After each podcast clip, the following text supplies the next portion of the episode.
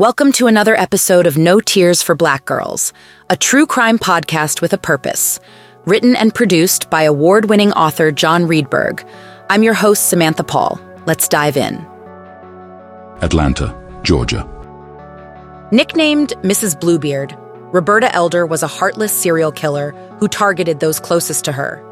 Her horrific killing spree began in 1938, but it wasn't until August 1952 that anyone suspected murder.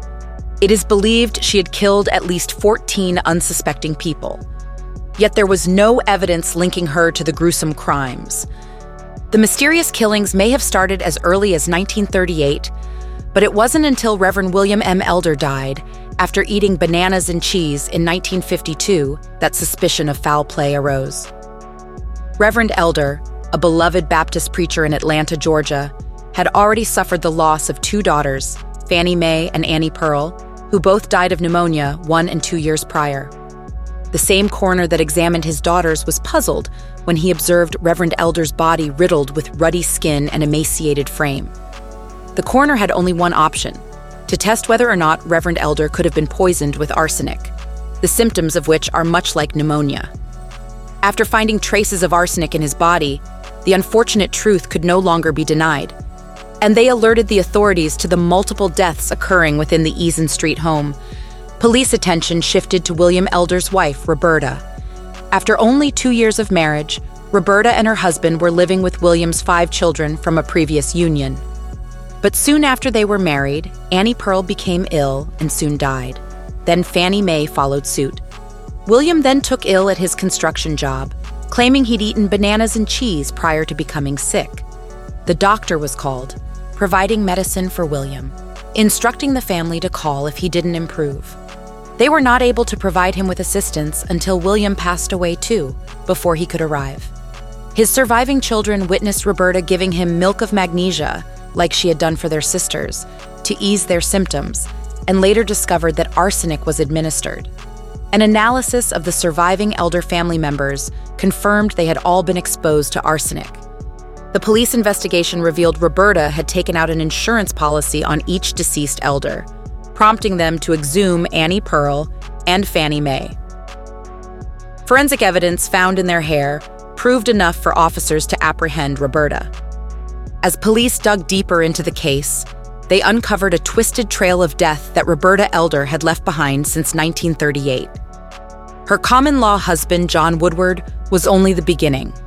Roberta would take 10 more lives, including two of her own infant children and a grandchild, within the walls of her home. Roberta had purchased life insurance policies for several victims, some in sums as large as $500, and collected the payout after their demise. Police could never verify her purchase of arsenic, though her brother's farm was suspected by William's surviving children. With circumstantial evidence as its basis, they sentenced Roberta to life in prison. Capital punishment laws prevented harsher sentences due to lack of direct evidence. Roberta Elder, Atlanta's own Mrs. Bluebeard, was reported to have gone even further than the original fairy tale in her acts of violence. The black press soon referred to her as a serial killer for her heinous crimes that she committed without motive or remorse. Although Roberta's killing spree was unheard of and unspeakable, it still received little attention from the mainstream white press. They sentenced her to life in prison, never having confessed her guilt. But Roberta wasn't the only female serial killer in the spotlight at that time. Nanny Doss, known to many as Lady Bluebeard or the Giggling Granny, was accused of taking the lives of four out of her five husbands, with 11 other family members being among her victims.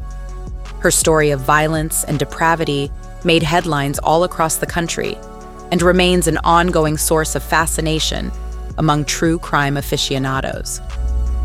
Doss's continuing legacy and impact on popular culture, 70 years since her dark deeds, reveal an unsettling trend in the fabric of American history. They given black victims the same attention as their white counterparts. Studies have shown that African American perpetrators are more likely to be presented in the media, while African American victims go unseen.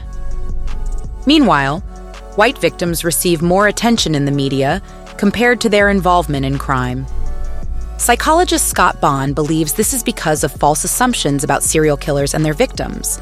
that black serial killers don't exist in substantial numbers. This occurs because 9 out of 10 serial killers target people of the same race. Because American society has relegated African Americans to a lower level and made people believe blacks cause violent crime against whites, African American violent crime victims remain invisible. The media furthers this false assumption by giving time to criminals who attack sympathetic victims, white women in particular. People label this concept as missing white girl syndrome. According to Zach Sommers' analysis of this syndrome's accuracy, evidence suggests that gender and race discrimination influence the recognition and coverage given to crime victims, determining both their acknowledgement and the extent of media attention they receive. Sarah Stillman, a media studies scholar, says these images and messages offer an indirect guide on which victims to sympathize with and which ones to ignore. This has resulted in the fading away of African American victims from both news outlets and public awareness. Roberta Elder's name evokes feelings of terror and dread.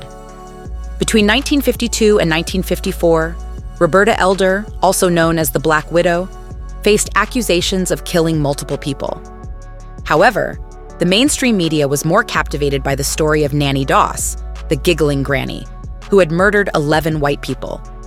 Though Roberta Elder's victims had perished long ago, this damaging power dynamic continued to thrive in modern society. To illustrate, let's look at a gruesome case from Canada.